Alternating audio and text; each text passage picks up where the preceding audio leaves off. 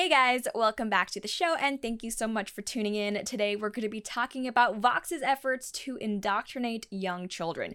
So if you keep up with politics, odds are you've heard of Vox.com. They are a left wing political news site and they're one of the sites that I try to keep up with to get a left wing perspective on what's going on. The other day I was going through their site and I happened to notice that they actually have an entire program dedicated to children that they call Today Explained to Kids. Based based on what I can gather from their site, this whole thing is something they just started this summer to deal with the fact that a lot of parents and children are cooped up at home together because of the ongoing pandemic. So I guess they figured, hey, let's create some content that politically, socially minded parents, like the people who might read our site, can go over with their kids together while they're both stuck at home. And while I guess I don't have a problem with that concept innately, I do find some of the topics they've chosen to cover very questionable. Of course, some of the issues they go over are pretty innocuous, stuff like the pandemic. What's going on? Why are we all inside? It does make sense to go over that with kids since odds are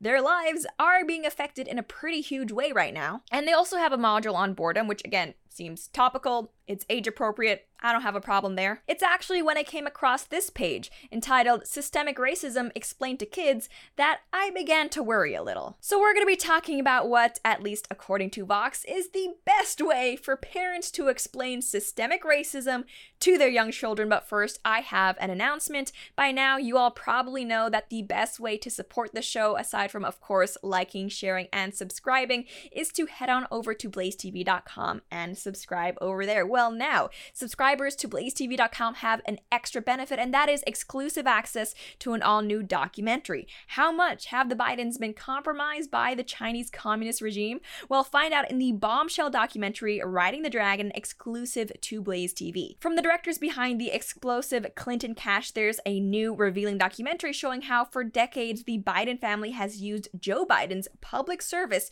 to line their own pockets. But the alarming scandal is much deeper than a public official's corruption.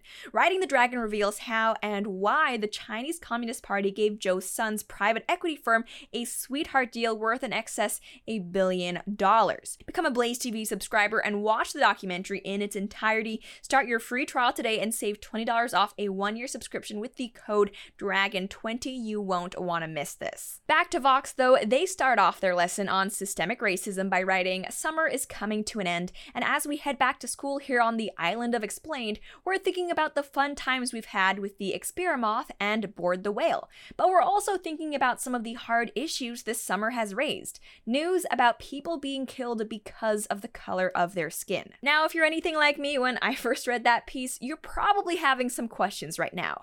Things like, what are the Island of the Explained, the Experimouth, and Board the Whale? The Island of the Explained is basically the imaginary, whimsical, fun island that Vox asks kids to imagine that they are on while learning about all of these new concepts. And the Experimouth and Aboard the Whale are things that were introduced to the children on the Island of the Explained when they were learning about coronavirus and boredom, respectively. And now, the next question you may have is that if a child is still young enough where they still believe and find utility in something called the Experimouth, is it really age appropriate to be having a discussion with them about allegedly systemic racially based police shootings. To which I, at least personally, would probably say, heck no, get away from those children, you crazy person, but to which Vox apparently thinks, heck yeah. Although Vox never explicitly mentions exactly what age group they intend this program to be for, based on clips like this,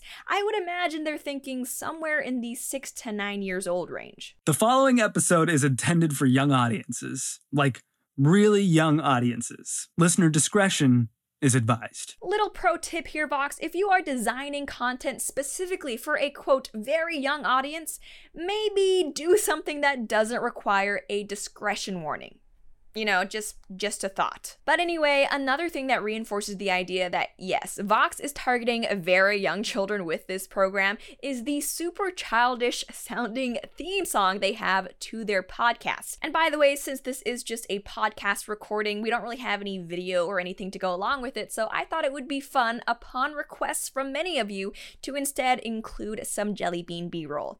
Enjoy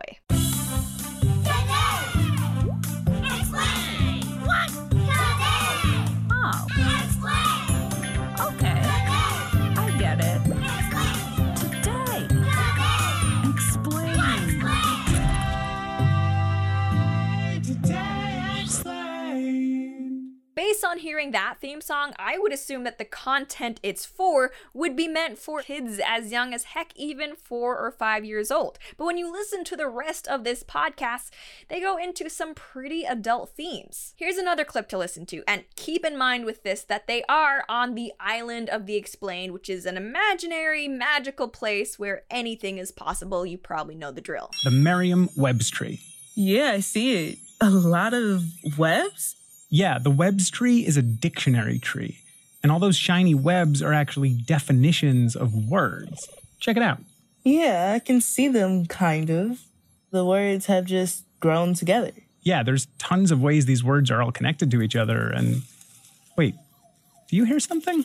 Um, who's up in the tree? What? That's weird. Who are you and what are you doing up there? Oh, hey there. I'm Kennedy Mitchum. I'm up here working to fix up the Merriam Webs tree. And now, despite this very infantile premise of the Merriam Webs tree on the island of the explained, the dictionary definition they're actually going to be discussing on the podcast is the one for racism, because according to the guest they have, the previous definition of racism just didn't fully capture the struggling that people of color go through. When I would talk about my experiences going to a predominantly white school where I was the only black girl in class, a lot of people would reach out to me and say, no, that's not racism. And then they would point to this definition. Oh, the, the old definition you've been trying to fix? I see it here dangling. I can just grab it. Racism is a belief. Yo, what?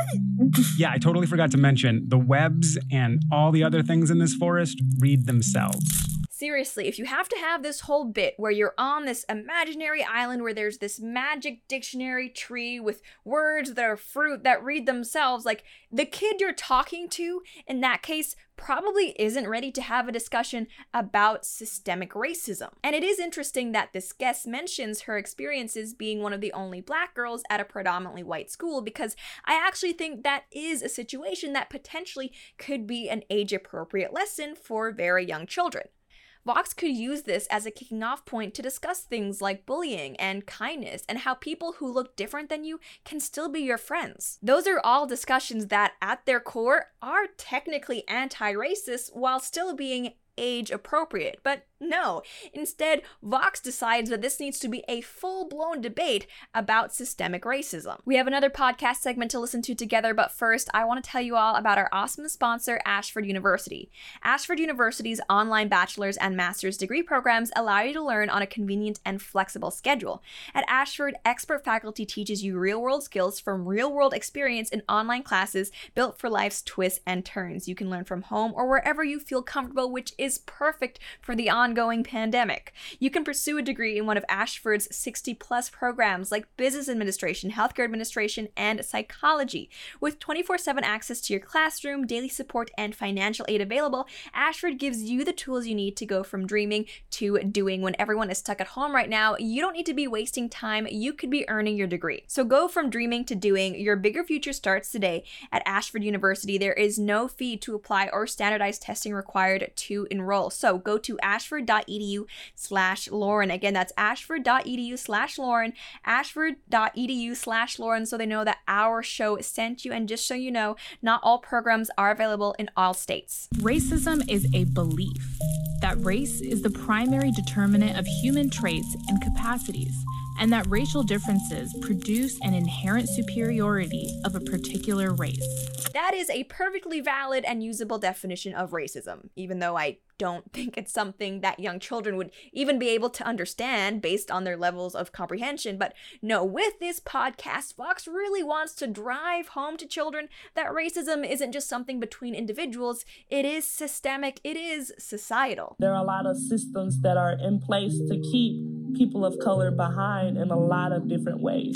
It's more than just, I just don't like black people because. It's not just personal prejudice, it's systemic. And if that's not bad enough, to top it all off, next, one of the podcast guests begins listing examples of systemic racism that aren't even examples of systemic racism. So, Kennedy, you're talking about systemic racism.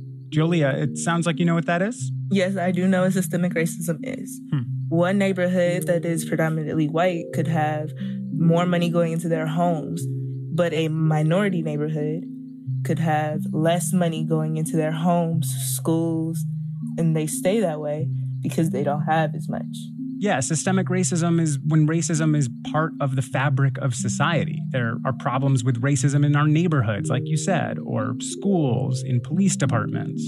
Wealth disparities between white and non white neighborhoods are not, in and of themselves, systemic racism. Like, even if you believe in that and that's your thing, if anything, they are the result of systemic racism. If you wanted to give examples of systemic racism, you would say things like redlining in the past, unequal access to things like mortgages and jobs. If you're gonna try to brainwash kids, at least get your own ideology straight. That podcast episode is almost 30 minutes long, so you can just imagine what the rest of it is like. But as I mentioned earlier, the podcast isn't the only component of the lesson, it also comes with some worksheets. In these worksheets, kids are given pictures of different different people of different races, ages, and genders, and told to label them with different adjectives. Children are then taught new vocabulary terms, things like bias, which is described as favoring something, often in a way that is close minded or unfair. They're also taught that implicit bias are the unconscious attitudes, beliefs, and stereotypes that affect how we think about and treat others. Kids are then told to take the photos of the people and the labels with adjectives they just made and put them into two different piles like me and not like me, Vox, teaching six year olds they're racist for the good of white guilt. And in another activity, kids are told to imagine their ideal community and are asked to break down the racial makeup of their actual neighborhoods. They're also asked how often they see police and whether there are a lot of homeless people around them. You know, just your average fun family activity. And predictably, Vox uses this to start a discussion about a type of systemic racism called environmental racism. They explain that, quote, yes, minority group neighborhoods face unfair hazards like toxic waste facilities, garbage dumps, decaying buildings with asbestos, and playgrounds with lead paint. However, Indigenous, Black, Latinx, and other communities of color, both rural and urban, have joined together globally as an environmental justice movement to fight for healthy neighborhoods they deserve. So, Vox wants kids to know that society puts dumps next to brown people, because society hates brown people. But you know what? Brown people all over the world are fighting back for justice and the environment because brown people good. White people, not so much. Imagine being, say, a six year old child in 2020, growing up believing that you live in a world where society actually treats non white people this badly. Even if you believe in all of this nonsense, children shouldn't have to deal with the emotional burdens of adults because they're not in a position to do anything about it. In the future, when they're older, sure, which is why we should equip our children with the knowledge and the values they need to improve the world. But I mean, this this is just indoctrination and guilt tripping for the sake of ideology. But people like Vox like it because it turns children into little activists for their cause. Case in point, on their YouTube channel, Vox dedicated an entire video to a speech a fifth grader made all about how she, as a black person, was being racially discriminated against. It's funny how the world has different time zones. How it could be Saturday on this side of the world and Friday somewhere else. Yet somehow the United States of America is stuck in 1920. That was a hundred years ago. Yet we're still fighting for our lives, for a place here. When you force feed children this type of propaganda from the moment they're out of the womb, you're not making them stronger or smarter or anything like that. The only thing you're doing is making them scared of the world around them and bitter. This little girl, this little fifth grade girl, is actually under the impression, because I'm sure it's what she's been told by her parents and by her school, that the world around her hates her and is gonna try to kill her because of her skin color. And if you don't believe me, if you think I'm exaggerating, just listen to this. What did we ever do to make them hate us so much? I know for a fact they love our culture. They love to steal our braids, the way we talk, anything we call ours. But when it's that one white bad cop and that one innocent black person, that black person fears for their life. Aside from the emotional trauma that this little girl must experience, believing that the entire world is against her just because she's black, I can also guarantee you that she already hates white people. Because, I mean, she would have to, right? She thinks they hate her and her family and are trying to kill everybody who looks like her. How else is she supposed to feel about them? Just listen to the way she's already talking. Does this sound like someone who wants racial harmony and wants to get along with white people who thinks that she can have friends who are white? No. See, when I was younger, teachers used to ask kids what they wanted to be when they grew up. Some kids said famous. I was one of those kids. But now I changed my answer. The thing I want to be when I grow up is alive. How do I know that I'm gonna make it out alive if I'm suspicious doing nothing? If I'm suspicious when I'm at my own house, sleeping in my own bed. This little girl actually believes that she could be walking down the street or just be in bed and a cop would come hunt her down and shoot her because she is black. That is not a belief that is based in any type of reality. That is purely ideological and that anybody would want to inflict that on such a young girl, I think is disgusting. And as much as I disagree with what this child is saying, I still have to remind myself that it's not her fault. She's just a child. She's only parroting what adults have probably been telling her her entire life. Absolutely nothing we have seen from Vox today helps children overcome racism. It only helps them embrace it.